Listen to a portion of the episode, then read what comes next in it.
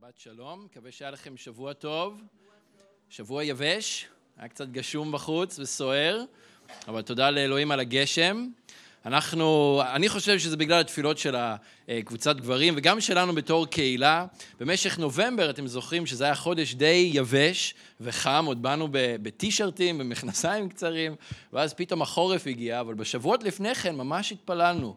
וממש ביקשנו מאלוהים שישפוך את גשמי הברכה שלו כאן על הארץ, והנה הוא אכן עשה את זה, אה, ובגדול. אבל מה שגם התפללנו ביחד עם הגשם הפיזי, זה גם בשביל הגשם הרוחני, ובשביל האדון שישפוך את הברכה שלו באופן רוחני עלינו גם כן. אז כמו שהיה את המבול, את המבול וכל הגשם בשבועות האחרונים, אני ממש מאמין שאנחנו יכולים לצפות גם לברכה של האדון מבחינה רוחנית, שתבוא אלינו אה, באותה צורה. אז השבוע אנחנו ממשיכים עם הלימוד שלנו ממרקוס, אז אתם יכולים לפתוח את התנ"כים או אה, לגל, לגולל לשם בטלפונים שלכם, מרקוס פרק ח', פסוק 27. ואנחנו אה, עם ישוע ועם התלמידים, שישוע מסיים את השירות שלו בגליל, והוא יוצא מבית ציידה אחרי שהוא מרפא שם איש עיוור, דיברנו על זה בשבוע שעבר, והוא עולה עם התלמידים שלו צפונה למרגלות הר החרמון. שמעתם שיש הרבה שלג בחרמון, הם לא עלו לשם כדי לשחק בשלג, אבל קרה שם משהו אחר, משהו מאוד משמעותי שאנחנו אה, נקרא עליו עכשיו. אז תפנו ואנחנו נקרא ביחד, ואז אה, נתפלל ונראה מה יש לאדון בשבילנו מדברו. ישוע יצא עם תלמידיו אל הכפרים שבאזור קיסריה פיליפי. בדרך שאל את תלמידיו, מה אומרים האנשים עליי? מי אני? השיבו לו ואמרו, יוחנן המטביל, ויש האומרים אליהו, ואחרים אומרים אחד הנביאים. שאל אותם, ואתם, מה אתם אומרים? מי אני? השיב קיפה ואמר לו, אתה המשיח. הזהיר אותם ישוע שלא יגידו עליו לאיש. הוא החל ללמד אותם שבן האדם צריך לסבול הרבה, שהזקנים וראשי הכהנים והסופרים ידחוהו, שיהרג ולאחר שלושה ימים יקום. את הדבר הזה אמר בגלוי. לקח אותו קיפה הצידה והחל לגעור בו. אך ישוע פנה והביט בתלמידיו, גער בקיפה ואמר, סור מלפניי שטן, כי אין לבך לדברי אלוהים, אלא לדברי בני אדם. אז אבא, אנחנו מודים לך על דברך שאתה נתת לנו. אנחנו מודים לך, אדון, שהוא כ, אה, כבור ללא תחתית, כמים שלא מפסיק, כמעיין שלא מפסיק לנבוע. אבא, ולתת לנו את החוכמה ואת ההכשרה ואת התוכחה והתיקון ואת כל מה שאנחנו צריכים, אבא, כדי לבנות את החיים שלנו על הסלע. ואבא, אנחנו רוצים להיות מהחכמים ששומעים את דברך, ששומעים אל דבריך, אדון, ובונים את הבית של החיים שלנו על הסלע. אדון, שזה לא יהיה בית רעוע שיכול ליפול בקלות, אלא אדון, בית שבנוי בחוזקה בגלל שהוא בנוי עליך ובגלל שהוא בנוי על דברך. אז אבא, אנחנו מביאים את עצמנו לפניך עוד פעם הערב, מכניעים את עצמנו, מכניעים את המחשבות שלנו לפניך. אבא, אני מתפלל שאתה תבוא ותפעל בגבורתך וברוח קודשך. אדון, לומר את מה שאתה רוצה לומר בערב הזה אל כל אחד ואחת מאיתנו. אדון, אנחנו רוצים לצאת מכאן שונים מאיך שנכנסנו. אנחנו רוצים לפתוח את האוזניים שלנו, לפקוח את העיניים שלנו אל מה שיש לך עבורנו הערב. תודה לך, אדון, שאנחנו באים אליך, תמיד יש לך משהו לתת לנו. ואני מתפלל, אדון, שאתה תעשה את זה בגבורתך הערב. תודה לך, אדון ישוע. אנחנו מפקידים את הזמן הזה בידיך, מבקשים שגם עכשיו תמשיך לקבל כבוד במחשבות שלנו, בהגיגי ליבנו, אדון, ותמקד, תמשיך למקד אותנו, את העיניים הרוחניות שלנו בך. תודה לך, אדון, בשם ישוע. אמן. אז בארמית יש uh, ביטוי שהשתרש בשפה העברית, אלו מכם שעשיתם פסיכומטרי, כמעט בטוח מכירים את האמרה הזו, אלה מכם שלא, אולי כן, אולי לא. האמרה או הביטוי זה מאיגרא רמא לבירא עמיקתא, אוקיי? זה בארמית, והמשמעות המילולית זה מגג גבוה לבור עמוק, אוקיי? מאיגרא רמא לבירא עמיקתא. והביטוי הזה משמש בהשאלה לתיאור שינוי חד במעמדו של אה, אדם או של דבר שירד ממעמד גבוה ומכובד לשפל המדרגה, למקום מאוד מאוד נמוך ושפל. וככה בעצם אפשר לתאר את הקטע הזה, לפחות מצידו של קיפה. משיא של התגלות של רוח אלוהים לגבי הזהות של ישוע כמשיח ישראל, התגלות שלא נאמרה בצורה כזו עד אותו רגע, משהו שקרה באופן ממש על-טבעי שהוא קיבל בהתגלות מאלוהים, כיפה הולך מה, מהשיא הזה לבור מאוד עמוק של נזיפה, של הנזיפה הקשה ביותר שישוע אי פעם נתן למישהו, כולל הפרושים והסופרים, שמתועד לנו בתוך הכתובים. כל זה קורה בתוך כמה שניות. מההר הכי גבוה, מגג מאוד גבוה, קיפה מוצא את עצמו במקום מאוד מאוד נמוך של גאירה. אז ישוע והתלמידים עולים לקיסריה פיליפי. זה אזור של תל דן של ימינו, מרגלות הר החרמון. זה המקור של נחל הבניאס. אה, או נחל חרמון כפי שהוא נקרא בעברית, שזה אחד משלושת המקורות שבסופו של דבר נשפכים לתוך אה, נהר הירדן ביחד עם החצבני או השניר ונחל דן או אה, הלידני כפי שהוא נקרא. ואם אתם הייתם שם באזור תל דן, בשמורת טבע שיש שם, מקום יפהפה, אם לא הייתם שם, אני ממליץ בחום ללכת ולבקר, להסתובב שם בכל האזור של המעיינות, מאוד ירוק, הרבה מאוד עצים. אבל שם באזור הזה אפשר עדיין לראות את הנקבות בסלע ההר, את, ה, את המין מערות כאלה בתוך הסלע של ההר, ששם מיקמו את הפסל של האל היווני פן, אוקיי? והאל הזה, פן, הוא היה במיתולוגיה היוונית, היה אל של אה, ציד ושל טבע ושל החיות, והוא היה נראה בדמות כזה של חצי בן אדם וחצי אה, גדי או עז. היה לו קרניים, אבל זה, הפלג גוף העליון זה של אדם, התחתון זה של עז עם ארבע רגליים, היה לו קרניים כאלה שיצאו אה, מהראש, ו, ומפה בעצם מקבלים את השם של הנחל, הבניאס, אוקיי? אז האל פן זה נקרא פניאס, מפן, אבל אז הוא קיבל את הבית במקום הפ', ואז משם יש לנו את המילה בניאס או את השם בניאס. אבל אז זה נקרא קיסריה פיליפי. ובעצם המקום קיבל את השם שלו מפיליפוס הטטררח, שהוא היה המושל באותה תקופה, הוא היה אחד מבניו של הורדוס הגדול, שקיבל את השליטה על כל האזור הזה של רמת הגולן של ימינו, מרגלות החרמון וכל אה, האזור הזה. אז הוא בעצם קרא למקום קיסריה פיליפוס, כי הוא נתן כבוד לקיסר של אז, שנקרא טיביריוס, מכאן אנחנו מקבלים את טבריה של ימינו, כן? טבריה קרויה על שם של אה, קיסר רומי, אבל כמובן ביחד עם זה, עם הקיסריה, לתת כבוד לקיסר ולזכות באהדה שלו, הוא גם הכניס את השם שלו. הוא גם דאג להכניס את השם שלו, שלא יישכח, אז זה נקרא קיסריה פיליפי. אבל זה בעצם. האזור הגיאוגרפי שכל הסיפור הזה קורה, וזה ההקשר אה, של המקום ומה שקרה שם. ובזמן שישוע הולך שם באזור הכפרים ביחד עם התלמידים, הוא פונה אליהם והוא שואל אותם שאלה, מה אומרים האנשים עליי? מי אני? בפסוק 27. עכשיו, ישוע לא שאל אותם את השאלה הזו כי הוא לא ידע מה האנשים אומרים עליו. הוא לא שאל אותם את השאלה הזאת בגלל שבאמת היה אכפת לו מה אנשים אומרים עליו. הוא לא חיפש לייקים, הוא לא חיפש עוקבים שיבואו אחריו ויחפשו אותו, הוא לא חיפש את הדברים האלה בכלל. אבל הוא שאל את השאלה הזו כדי להכין את הקרקע בשביל השאלה הבאה שהוא ישאל, השאלה היותר מהותית. אבל בכל זאת, התלמידים כן עונים לו, והם אומרים לו, תשמע, יש כאלה שאומרים שאתה יוחנן המטביל, יש כאלה שאומרים שאתה אליהו הנביא, ויש אחרים שאומרים שאתה אחד מהנביאים. ואי אפשר היה להתכחש לעובדה שהיה משהו מיוחד בישוע. אלו שראו אותו, אלו שנתקלו בו, לא יכלו להתכחש לזה שהיה משהו שונה, משהו אחר בו, שלא היה באנשים אחרים.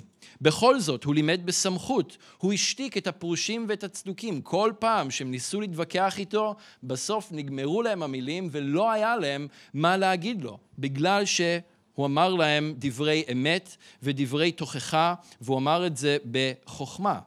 ויחד עם זה הוא היה מלא בחסד.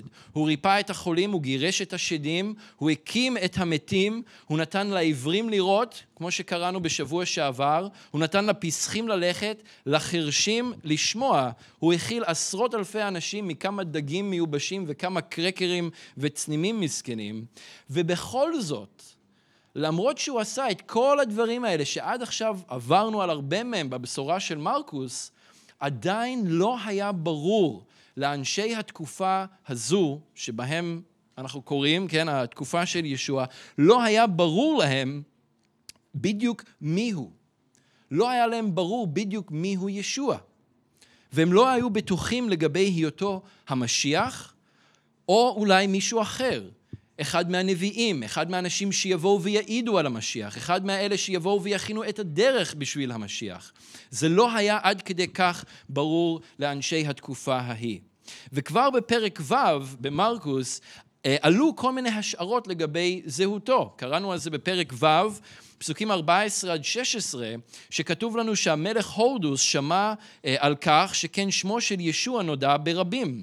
ויש שאמרו, יוחנן המטביל קם מן המתים, ולכן פועלות בו הגבורות. זה מה שאמרו. אחרים אמרו, זה אליהו, אחרים אמרו, נביא כאחד הנביאים. כששמע הורדוס אמר, זה יוחנן, הוא אשר אני ערפתי את ראשו, קם לתחייה. אז אתם זוכרים שלמדנו על הקטע הזה שהורדוס שולח את הסוהרים כדי לערוף את ראשו של יוחנן. כנראה שהוא היה טיפה לחוץ כאן, כי הוא אמר, וואו, זה שערפתי לו את הראש, הוא חזר לתחייה. עכשיו הוא יבוא לנקום בי, הוא יבוא להחזיר לי על מה שאני עשיתי לו. אבל הוא היה משוכנע בדעתו, הורדוס, שישוע הוא בעצם יוחנן שחוזר לחיים, אולי בגלגול אחר, אולי הוא קם מן המתים, אבל היו כל מיני השערות כאלה לגבי מי ישוע היה. עכשיו, זה היה הורדוס, כן, המלך שישב בירושלים, מישהו קצת רחוק מהמעגל הפנימי של ישוע, אבל אפילו יוחנן המטביל, בן דודו של ישוע, זה שגדל איתו, זה שהטביל אותו בנהר הירדן, זה שהיה שם נוכח באותו רגע כשישוע עלה מהמים, ממי הירדן, השמיים נפתחו, ורוח הקודש בדמות יונה צלחה על ישוע. והייתה בת קול מהשמיים שאמרה, אתה בני אהובי, בך חפצתי. יוחנן ראה את הדברים האלה. הוא היה עד עם העיניים שלו ועם האוזניים שלו לאירועים המדהימים האלה. ובכל זאת, היו לו ספקות כשהוא היה בבית הסוהר. והוא שולח בידי תלמידיו לשאול את ישוע, אתה הוא אשר נועד לבוא, או נחכה לאחר? אפילו ליוחנן המטביל לא היה ברור במאה אחוז שהוא אכן זה המובטח, המשיח המובטח, זה שאמור להגיע, זה שאמור לבוא ולגאול את עם ישראל. וגם היום, כמו אז, אנשים שונים ודתות שונות אומרים כל מיני דברים על מי הוא ישוע. באסלאם אומרים שהוא בסך הכל היה נביא, כמו משה ואחרים, אבל הוא בהחלט לא היה המשיח, הוא בהחלט לא היה בן אלוהים, כי לאלוהים אין בנים. לאלוהים אין בנים.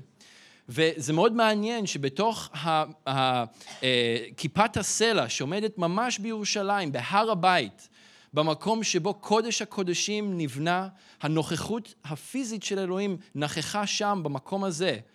בתוך כיפת הסלע, אתם יכולים לחפש את זה בגוגל, בתוך כיפת הסלע, למעלה, חרוט בערבית, שיש אל אחד, קוראים לו אללה ואין לו בנים. אז אם יש למישהו ספקות שאולי אללה איכשהו קשור לאלוהי ישראל, אז ממש ממש לא. וזה גם פוסל, פוסל מכל וכול את ישוע בתור המשיח. כי לאלוהים אין בנים. זאת התפיסה של האסלאם. הבהאים שיושבים ממש כאן לידינו, לא רחוק מכאן, הם מאמינים שישוע הוא אחד מיני רבים של התגלויות של אופי אלוהים. אבל ההתגלות הזו של ישוע היא לא מיוחדת במינה לעומת התגלויות אחרות. הם מאמינים שישוע, שאלוהים מתגלה בכל מיני דרכים, וגם דרך כל מיני בני אדם. וישוע הוא פשוט עוד אחד מיני התגלויות רבות שאלוהים גילה את עצמו לבני אדם במהלך ההיסטוריה, אבל אין משהו ממש מיוחד או ייחודי בו. ביהדות הרבנית של ימינו, והיהדות הרבנית לצערי גם הכתיבה את הטון בשביל רוב העם שלנו שיושב כאן בישראל וגם מסביב לעולם, שרואים בישוע כעובד אלילים שהסית והדיח את עם ישראל מעבודת האלוהים האמיתית. ככה הוא נחשב. ישוע נקרא האיש ההוא, אפילו לא רוצים לקרוא לו בשמו בגמרא.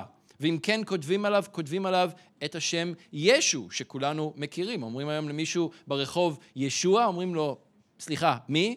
תמיד כשאני מדבר עם אנשים יוצא שהם אומרים מי? יהושע? חושבים שאני מדבר על יהושע. לא, לא, לא, לא, לא, לא יהושע, ישוע. אתם מכירים אותו אולי כישו. אה, כן, ישו, בטח, אנחנו מכירים את ישו. רוב האנשים לא יודעים שישו זה ראשי תיבות של יימח שמו וזכרו. אחד מהדברים הכי נוראים שאפשר לומר על בן אדם, ככה הוא נקרא בפי העם שלנו. הוא נקרא מכשף, הוא נקרא פושע, מטעה, תלמיד חכם שבגד ברבו ועזב את דרך היהדות. אחד שעשה שימוש מפורש, שימוש בשם המפורש של אלוהים כדי לעשות את כל מעשי הניסים והנפלאות שהוא אכן אה, עשה. הם לא מתכחשים לזה שהוא עשה אותם, אבל הם כן אומרים שזה נעשה בדרך אה, אחרת. וכמו שאנחנו יודעים היטב, כל מי שמאמין בו כמשיח וכבן אלוהים, דבר שהם שוללים מכל וכל. אין שום מצב שישוע הוא המשיח של ישראל, ובטח ובטח שהוא לא בן אלוהים, כי לאלוהים אין בנים, כן? ואלוהים לא מתגלה בדרך של בשר ודם. כל מי שמאמין בו שכזה לא נחשב יותר ליהודי או לחלק מעם ישראל, אלא נחשב לעובד אלילים שעזב את היהדות, שעזב את עם ישראל, והוא עכשיו שמה עם שאר הגויים, עם שאר האומות. אז גם אז, כמו היום, מעטים באופן יחסי הם האנשים שבאמת יודעים מיהו ישוע. ולמרות שאומרים עליו כל מיני דברים טובים, כן, גם אנשים חילוניים לפעמים אומרים שהוא היה נביא, אומרים שהוא היה מחולל ניסים, לאו דווקא מתכחשים לזה. יש כאלה שרואים בו ובלימוד שלו, אה, אה, רואים בו כמהפכן, כזה שממש הביא איזו תורה אחרת שגרמה למהפכה, קוראים לו מהפכן, קוראים לו פילוסוף, קוראים לו פציפיסט, קוראים לו כל מיני דברים, אבל הם לא קולעים למטרה של מיהו ישוע באמת. אף אחד מהם לא קולע למטרה של מיהו ישוע באמת. אז ישוע פונה אמ, לה, אה, בצורה מאוד ישירה לתלמידים שלו, והוא שואל אותם בפסוק 28, אחרי שהוא שומע מה כל האנשים האחרים אומרים על ישוע ומי הם חושבים שהוא, הוא פונה אליהם והוא שואל אותם, ואתם, מה אתם אומרים מי אני? ואתם רואים פה את הדגש שהוא ממש פונה אליהם, אתם, מה אתם אומרים עליי? מי אני? וזאת השאלה שישוע באמת רצה לשאול. השאלה הקודמת הייתה רק הכנה לשאלה הזו, מה אתם אומרים עליי? אתם נמצאים איתי כבר תקופה ארוכה. אתם רואים את כל הדברים שאני עושה, אתם שומעים את מה שאני מלמד. אתם ראיתם אותי במקומות הכי אינטימיים וקרובים, ראיתם אותי בתוך הקהל, מי אתם אומרים שאני? בחיים ישאלו אתכם הרבה מאוד שאלות. שאלות פשוטות יותר, שאלות מורכבות יותר, תלוי איפה אתם ומה אתם עושים. אבל השאלה, מה אתם אומרים, מיהו ישוע, היא שאלה יחסית פשוטה.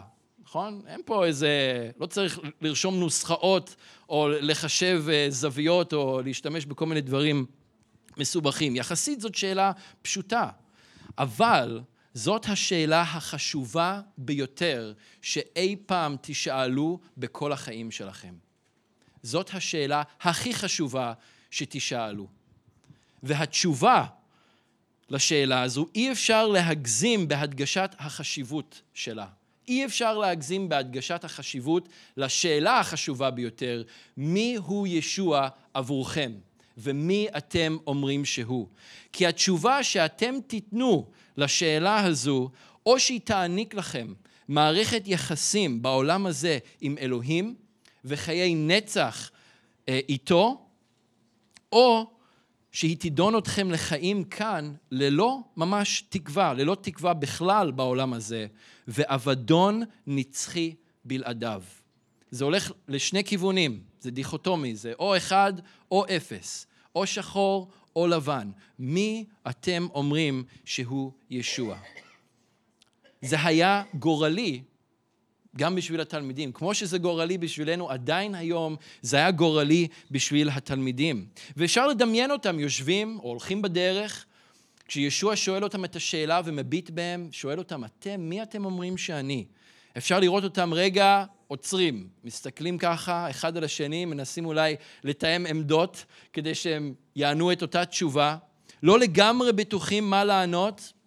הוא כן המשיח? אולי אחרים צודקים במה שהם אומרים? אולי הוא כן אחד מהנביאים רק? אולי הוא כן יוחנן המטביל, אולי הוא, הוא בא ברוח של יוחנן המטביל, אולי הוא בא להכין את הדרך בשביל המשיח, אבל הוא לא המשיח באמת. אפשר להבין שהם לא היו לגמרי בטוחים במה שהם היו צריכים לענות. ישוע בהחלט היה אדם מיוחד, גבורת אלוהים פעלה בו, אבל אולי הם שואלים את עצמם, האם הוא החומר שממנו קרוץ המשיח? האם הוא החומר שממנו עשוי המשיח? שאלה שכנראה עברה להם בתוך הראש. ואז אנחנו בעצם מגיעים לשיא של כל הבשורה של מרקוס עד הרגע הזה. כשכיפה עונה במלוא הביטחון בפסוק 29, אתה המשיח. ומרקוס, כהרגלו, שהוא מאוד עובדתי, הוא מאוד חד, הוא מאוד אה, קצר ולעניין, נותן לנו רק את החלק הזה, אתה המשיח, מתי מוסיף וכותב בפרק 16, אתה המשיח בן אלוהים חיים. ואתם יודעים שיש רגעים בחיים שההכוונה וההרשאה של רוח אלוהים היא כל כך חזקה בנו לגבי איזשהו מצב או איזושהי סיטואציה שאנחנו נמצאים בה. אני לא יודע אם אתם חוויתם את זה, אני חוויתי את זה, שה...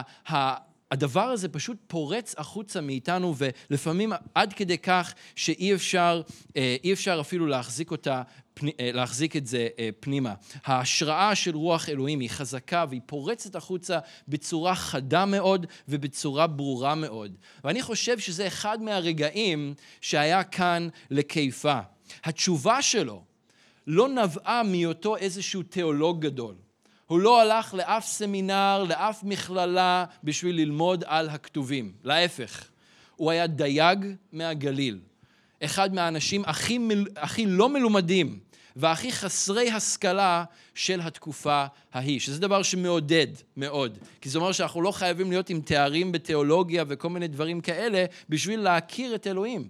בשביל שאלוהים יפעל בנו, בשביל שהוא ייתן לנו התגלויות לגבי מישהו. זה לא אומר שהדברים האלה רעים, להפך, הם מעולים, אבל זה לא תלוי בדברים האלה. ומתי מצוטט את ישוע, אומר לקיפה, מיד לאחר מכן, זה שוב לא נמצא לנו בבשורה של מרקוס, אבל הוא מיד עונה לו, לקיפה, ואומר לו, אשריך, שמעון בר יונה, כי לא בשר ודם גילה לך, אלא אבי שבשמיים. ההתגלות הזו באה ישירות מאלוהים בעצמו. רוח אלוהים בתוך קיפה הביאה לו את ההרשאה הזאת, את ההשראה הזו, כדי להגיד, בלי להסס, אתה המשיח, בן אלוהים חיים. לא משנה מה שאר החבר'ה חשבו, שאר התלמידים, כן ספקות, לא ספקות, אולי אתה זה, אולי אתה לא, אחד מהנביאים, מישהו אחר, כן המשיח, לא המשיח. קיפה קם והוא אמר, אתה המשיח, בן אלוהים חיים. וזאת התגלות שבאה ישירות מאלוהים בעצמו, ללא שום אלמנט ארצי או בשרי שהיה מעורב בתוך זה. אז קיפה בעצם מוצא את עצמו כאן לרגע באיגרא רמא, על גג מאוד גבוה. בכל זאת, וואו, מאיפה הדבר הזה בא? מאיפה הדבר הזה פרץ ממני שאני אומר בצורה כל כך חדה וברורה, אתה המשיח בן אלוהים חיים. הוא קיבל התגלות מאלוהים והכריז על הזהות האמיתית של ישוע. אם עד עכשיו היה איזשהו ספק, אז עכשיו הספק הזה נעלם ומתפוגג לחלוטין. ישוע הוא לא עוד נביא, הוא לא אליהו, הוא לא משה. כל התשובות האלה הן לא מספיקות והן לא מספקות. ומרקוס שפותח את הבשורה שלו בהצהרה, תחילת בשורת ישוע המשיח בן אלוהים, פרק א', פסוק אחד. כאן קיפה סוגר את המעגל הזה, או אלוהים דרך קיפה סוגר את המעגל הזה. הוא לא אף אחד מהדברים האלה, הוא ישוע המשיח בן אלוהים. וזאת התשובה היחידה שהיא מספיקה ומספקת ונכונה. זה מי הוא ישוע. וסביר להניח שעד עכשיו התלמידים נאבקו עם המחשבה שהבן הפשוט של הנגר מנצרת הוא אכן המשיח המובטח. אולי זה לא נראה להם מתאים, אולי זה לא נראה להם הגיוני, כי הוא לא היה הטייפקאסט. מה זה טייפקאסט? זה, זה לא היה, זה, זה לא נראה באופן טבעי שהוא מתאים למשבצת הזאת. זה לא נראה באופן חיצוני שהוא באמת החומר שממנו עשוי המשיח. זה לא היה נראה מתאים. הוא לא היה האישיות שציפו לו. וגם היום בשביל העם שלנו, המחשבה שישוע הוא המשיח של עם ישראל בכלל לא מתקבלת על הדעת.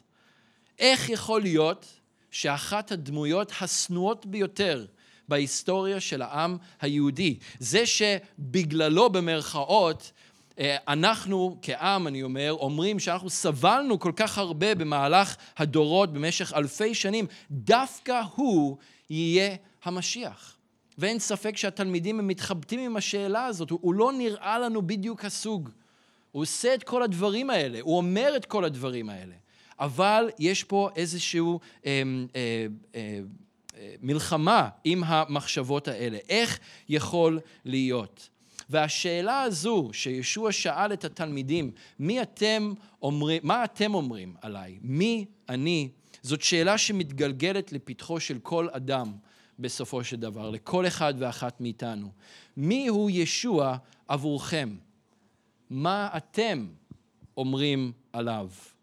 האם הוא היה אדם טוב ומוסרי רק?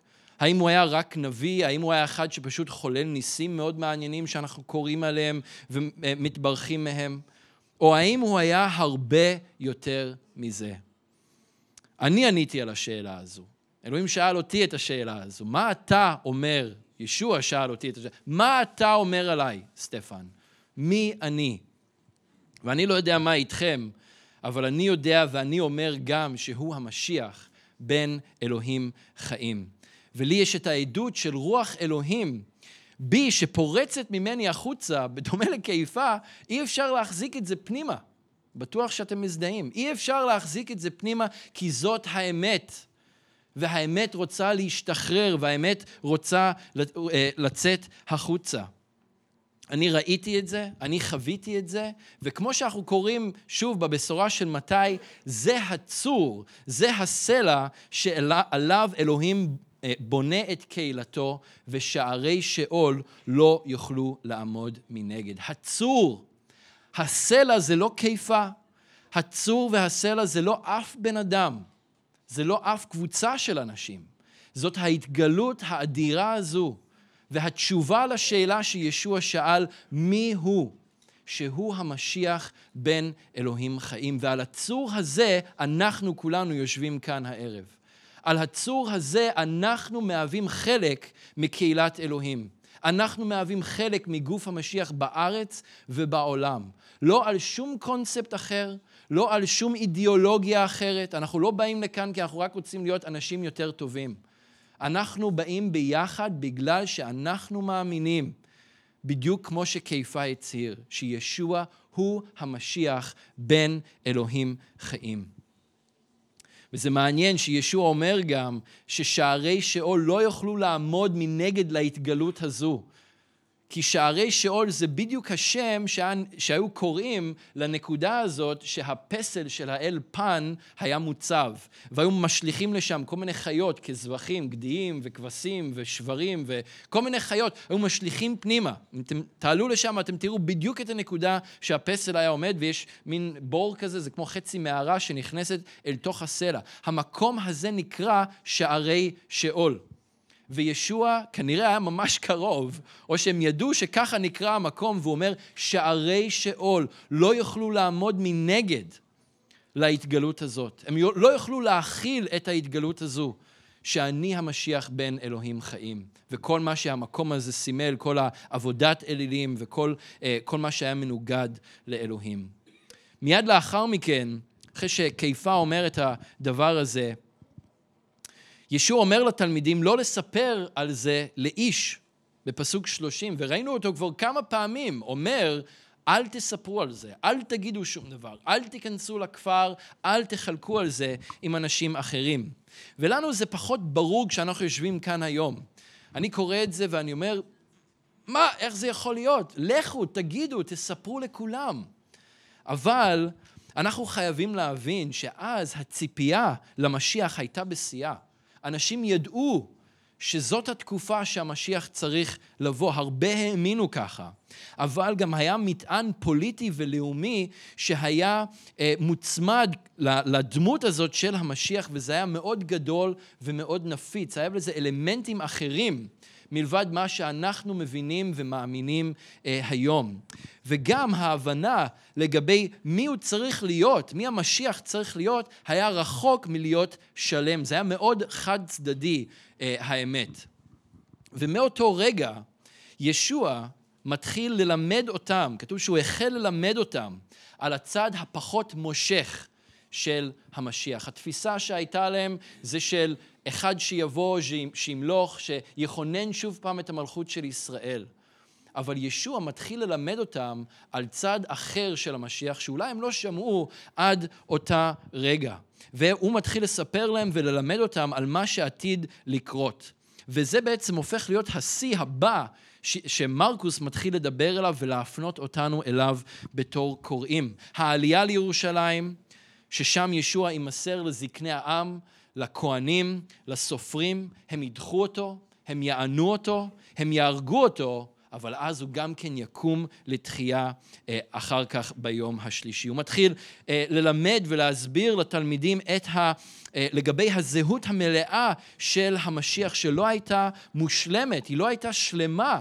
ללא הלימוד וההבנה לגבי המוות, הדם, הכפרה והתחייה שהמשיח היה צריך לעבור ולספק לנו. כי זה חלק מהותי ובלתי נפרד מהזהות של המשיח. עכשיו שוב, אנחנו יושבים כאן היום אלפיים שנים אחר כך, ולנו זה מאוד ברור, כי הדברים האלה כבר קרו. להם זה לא היה ברור בכלל. אנחנו קוראים את ישעיה נ"ג, חליינו הוא נשא, מכאובנו סבלם, הוא מחולל מפשענו, מדוכא מעוונותינו, מוסר שלומנו עליו, ובחבורתו נרפא לנו, שאדוני הפגיע בו את עוון כולנו, שהוא אה, אה, כסה לטבח יובל, וכרחל לפני גוזזיה נעלמה.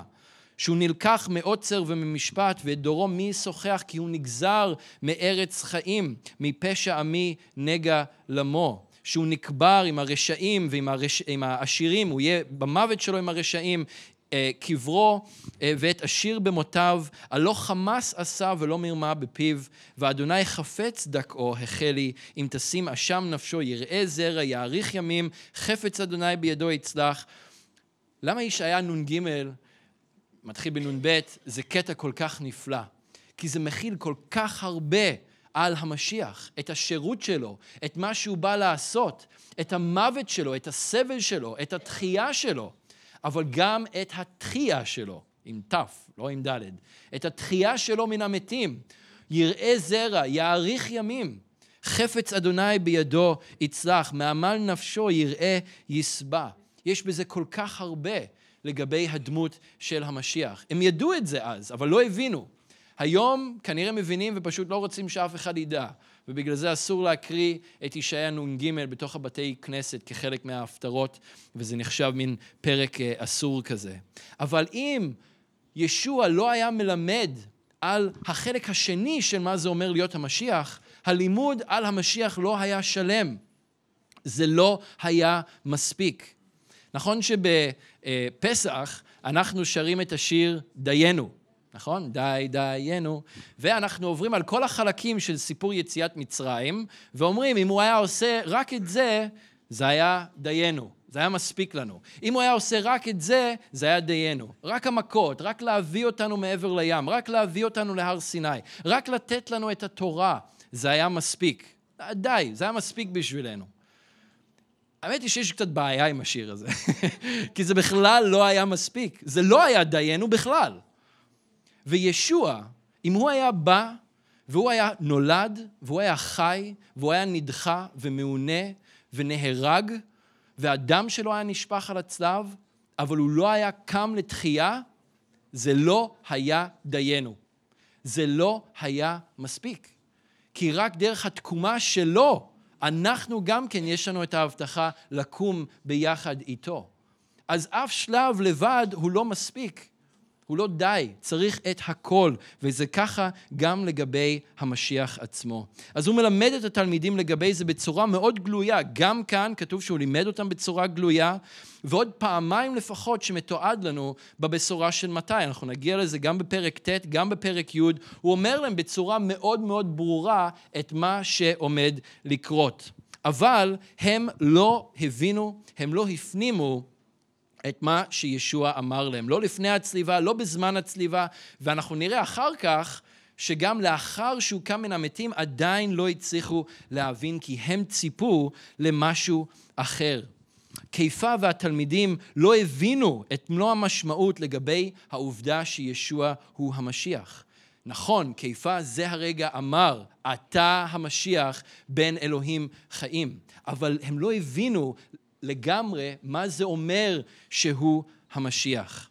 הם הכירו רק צד אחד של זה, שהיה כנראה מבוסס על מה שהיה מקובל בקרב רוב העם, על הציפיות של רוב העם, ומה שראשי הדת, הכהנים, הסופרים הפרושים, מה שכל אלה לימדו, שהמשיח הוא סמל של עוצמה, שהוא אחד שימלוך, הוא אחד שיסיר את השלטון של רומא, שדיכא את בני ישראל, את, את עם ישראל שישבו ב, ב, כאן בארץ באותה תקופה. שהוא יקים מחדש את שושלת דוד המלך, שהוא יחזיר את ישראל למעמדה כעם ריבון ועוצמתי ששולט על העמים מסביב. זה היה המשיח בשבילם. ופתאום ישוע אומר, תשמעו, אני הולך עכשיו למות, אנחנו נעלה לירושלים, הולכים למסור אותי, יענו אותי, ידחו אותי, יהרגו אותי, ואז אני גם כן יקום לתחייה. לדעתי את הקטע על התחייה הם בכלל לא שמעו כבר. הראש שלהם כבר, מה? אתה, המשיח? זה שהולך, אמור לבוא לפה ולשלוט? זה שאמור לבוא ולעשות מהפכה? זה שאמור לבוא ולהחזיר אותנו, את עם ישראל, למעמד הזה שפעם היה לנו בתקופת דוד המלך? אתה זה ואתה הולך למות עכשיו? אם אתם חושבים אולי על איזשהו ספר שנהניתם לקרוא, סרט שראיתם, שהייתה פתאום איזושהי תפנית מאוד מאוד חדה בעלילה שלא ציפיתם לה, ונשארתם עם פיות פעורים, כן, אולי אתם חושבים על איזה סיפור כזה, זה בערך מה שהתלמידים פתאום חווים פה ברגע הזה. רגע, רגע, רגע, אתה המשיח? אוקיי, ברוך אתה שמעון קיפה, אלוהים גילה לך את זה. אל תספרו לאף אחד, כי זה לא הסיפור השלם, זאת לא התמונה השלמה. אני עכשיו הולך להימסר, אני עכשיו הולך להידחות ולהיענות ולהיהרג, אבל אני אקום לתחייה. זה מסובב אצלהם משהו. וקיפה שומע את המילים של ישוע, והוא לוקח אותו הצידה בפסוק 32, והוא מתחיל לגעור בו. בוא, בוא, ישוע, בוא רגע. אני צריך לספר לך משהו, אני צריך, אתה אולי לא מבין בדיוק מה, מה זה אומר. בוא, בוא אני אגיד לך את מה שצריך לקרות. בוא אני אעיר לך בקשר למה שאתה הרגע אמרת. והמילה כאן לגעירה ביוונית היא מילה מאוד מאוד חזקה. זאת נזיפה או תוכחה ממקום של עליונות או ממקום של סמכות. ככה קיפה תופס את ישוע. בוא לפה, אני אגיד לך את מה שבאמת צריך לקרות. אני אגיד לך איפה אתה טועה. זאת אותה מילה שבהם מתוארים הגעירות של ישוע בתלמידים, או הגעירה של התלמידים בילדים שמנסים לבוא אה, לישוע והם מונעים מהם מלהגיע. אתם ילדים, אתם, אל תתקרבו, אל תתקרבו לישוע, אתם תישארו שם. מקום כזה של עליונות, מקום של סמכות. ומבשורת מתי אנחנו יודעים שכיפה אמר לישוע, חלילה לך אדוני, אל יהיה הדבר הזה לך. אחרי שהוא מספר להם את מה שעומד לקרות, זה מה שכיפה אומר לו. חלילה לך, אדוני, שהדבר הזה לא יקרה לך, שהדבר הזה לא יהיה לך. כיפה חושב שהוא יודע יותר טוב מישוע מה הדרך קדימה. אז ישוע עונה בחזרה לכיפה, לא באופן פרטי, כמו שכיפה ניסה לקחת אותו הצידה, בוא בוא ישוע, אני צריך להגיד לך משהו על מה שהרגע אמרת. ישוע מסתובב, והוא פונה לתלמידים, והוא גוער בכיפה אה, בחזרה. ואומר לו מילים מאוד מאוד קשות, סור מלפניי שטן, כי אין לבך לדברי אלוהים, אלא לדברי בני אדם, בפסוק 33. בבשורה של מתי יש שם עוד משפט שישוע אמר, מכשול אתה לי. סור מלפניי שטן, מכשול אתה לי, אין לבך לדברי אלוהים, אלא לדברי בני אדם. ברגע הזה, כיפה מוצא את עצמו נופל מאיגרא רמא לבירה עמיקתא, לבור עמוק, מהר גבוה של התגלות מרוח אלוהים לגבי הזהות האמיתית של ישוע. התגלות שפוגגה כל ספק שהיה עד אותו רגע לגבי הזהות האמיתית שלו, פתאום ממקום כזה הוא מוצא את עצמו באור, בבור כל כך עמוק שהוא פועל מתוך הבשר שלו, והוא זוכה לגירתו של ישוע בו, לא באופן פרטי, אלא בפני כל התלמידים, שאומר לו שהוא מהווה מכשול לתוכנית של אלוהים. וכמו שאמרתי מקודם, נזיפה עד כדי כך קשה, ישוע לא אמר לאף אחד אחר. הוא ירד על הפרושים, הוא אמר להם, על, על, הוא הוכיח אותם על כל הדברים הרעים שהם עשו, על הצביעות שלהם, והוא אמר להם דברים קשים, אבל דברים כאלה הוא לא אמר לאף אחד אחר, לפחות ממה שמתועד לנו. אבל כיפה חטף את זה. אז הוא הולך מהאיגרא רמא, מהגג הגבוה, הוא מוצא את עצמו בבור מאוד עמוק. ואולי הכוונה של כיפה הייתה טובה, אבל הגעירה של ישוע בכיפה חושפת משהו שבעצם מסכן כל אחד ואחת מאיתנו, את כולנו, שהלב שלנו הוא לא אל דברי אלוהים, אלא הלב שלנו הוא אל דברי בני אדם. ובדומה לניסיון של ישוע במדבר מיד אחרי שהוא נטבל, יש הרבה דמיון בין הדברים שנאמרים אה, כאן, ואפשר לחזור ולקרוא את שני החלקים האלה במקביל אחד לשני. כיפה בעצם מנסה להניע, שוב, אולי מתוך כוונה טובה, אבל כוונות טובות זה לא הכל. הוא מנסה להניע אותו, את ישוע, מלשלם את המחיר שקשור במילוי משימתו. לתת את עצמו ככופר בעד הכל ולנצח אחת ולתמיד את המוות על ידי המוות שלו ואז גם התחייה שלו. הוא לא יכול לקום אם הוא לא מת תחילה. ורק תדמיינו מה היה קורה אם ישוע היה בוחר בדרך הקלה. גם שם במדבר, שלוש פעמים השטן בא וניסה אותו, והוא הציע לו דרך קלה יותר. דרך קלה יותר אולי להשיג חלק ממה שהוא רצה להשיג, חלק ממה, ש... מהסיבה שישוע בא אל תוך העולם, חלק מהתוכנית של אלוהים, אבל לא את הכל. אבל הוא הציע לו דרך מאוד מאוד נוחה ודרך מאוד מאוד קלה כדי להגיע לשם. מה היה קורה אם ישוע היה נענה לזה? מה היה קורה אם ישוע היה נענה למה שכיפה אמר? פה. במקום לגעור בו ככה ולהגיד לו מילים מאוד קשות, סור מלפניי שטן, הוא לא קורא לו השטן עצמו, כן, המילה הזאת שטן זה מישהו שבא להכשיל, כן, זה, זה, זה שם, אה, אה, זה לא שם תואר, זה, זה כמו אלוהים, זה, זה שם, איך שלא קוראים לזה. אה, זה, אולי זה, שם, זה כן שם אה, תואר, זה לא שם של אה, משהו, זה לא שם עצם. אה, אז הוא אומר לו, אתה כמו שטן, אתה כמו מישהו שבא להכשיל אותי. ו, ומשהו שבהמשך, בהמשך ישוע בעצם מאתגר את התלמידים, זה, אנחנו נלמד על זה בשבוע הבא, הוא מאתגר את התלמידים לגבי המחיר שהם צריכים לשלם, וגם אנחנו צריכים לשלם, כדי להיות תלמידי המשיח. מה המחיר שנדרש מאיתנו לקחת את צלבנו וללכת אחריו? אין דרכי קיצור במלכות השמיים. אין דרכי קיצור במלכות השמיים. הדרך הקלה הרבה מאוד פעמים היא, היא, היא, היא הופכת להיות בעצם לדרך הקשה יותר. מה שנראה לנו כקל בהתחלה, הרבה פעמים הופך להיות הקשה יותר. ולארוך יותר. לפעמים כשאנחנו קונים דברים, אנחנו קונים דברים זולים כי אנחנו רוצים לחסוך כסף, או רוצים לתקן משהו, עושים איזה תיקון קל וזריז ומהיר שלא עולה הרבה ולא דורש הרבה השקעה, רק כדי לגלות שמה? בסופו של דבר צריך לקנות עוד, צריך לתקן עוד פעם, ובטווח הארוך זה יוצא לנו יותר יקר, פחות משתלם, מאשר אם פשוט היינו משקיעים ועושים את זה כמו שצריך מראש. וזה אותו הדבר במלכות השמיים. אין דרכי קיצור במלכות השמיים. ואולי יש דרכים שהאויב מנסה לפתות אותנו ללכת בהם, כי הם נראים לנו כקלים יותר.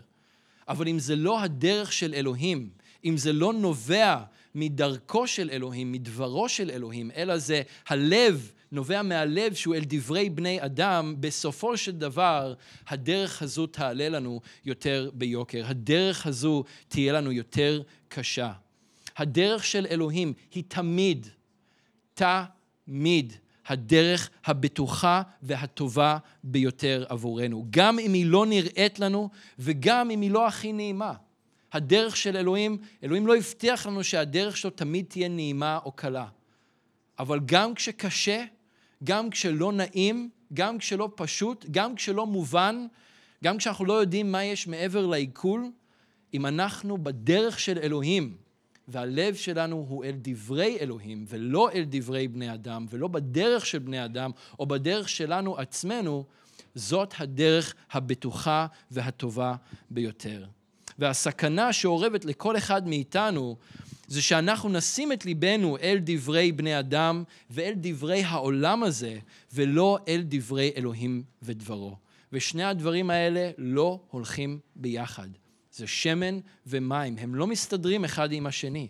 הדרך של אלוהים היא כאן, והדרך שהעולם מנסה להתוות הוא בכיוון הפוך. זה לא אומר שאין דברים טובים, זה לא אומר שאלוהים לא פועל, אבל, אבל הם לא מסתדרים ביחד, אה, הדברים האלה. וכשליבנו אל דברי בני אדם, אנחנו נוטים לעשות את הדברים בדרך שלנו. אנחנו נוטים ללכת בדרך שלנו, לעשות את זה בכוח שלנו, מהמניעים שלנו עצמנו. במקום לעשות את זה בכוח של אלוהים, בדרך של אלוהים, אה, וכשאלוהים הוא זה שמניע אותנו, הוא זה שמוביל אותנו, והוא זה שבכלל גורם לנו לצאת לדרך ולהמשיך בדרך אה, תוך כדי. אז האתגר שלנו היום אה, הוא כפול. דבר ראשון, אני רוצה לשאול, האם אנחנו, האם אתם מכירים בישוע בתור מי שהוא? בתור משיח, בתור בן אלוהים חיים. וזו רק נקודת התחלה. זאת נקודת ההתחלה, ההתחלה, נקודת הזינוק של המרוץ הזה שאנחנו רצים בו, כמו ששרנו מקודם. המרוץ הערוך לפנינו, זו יריית הפתיחה. אני מאמין שישוע הוא המשיח בן אלוהים חיים. ושאר החיים הם תהליך של גילוי עמוק יותר, מעמיק יותר, של מי הוא ישוע באמת. של מי הוא ישוע עבורכם ומי הוא ישוע אה, בחייכם. והדבר השני, זה אה, האתגר לקבל את כל המשמעויות של זה בשביל חיינו. במיוחד לשמור את ליבנו אל דבריו ואל דרכיו ואל רצונו, ולא אל דברי בני אדם. כי אם הוא אכן המשיח, ואם אנחנו אכן מגלים אותו עוד ועוד ועוד, ונכנעים לו בכל יום שעובר, הוא מוביל אותנו בדרך.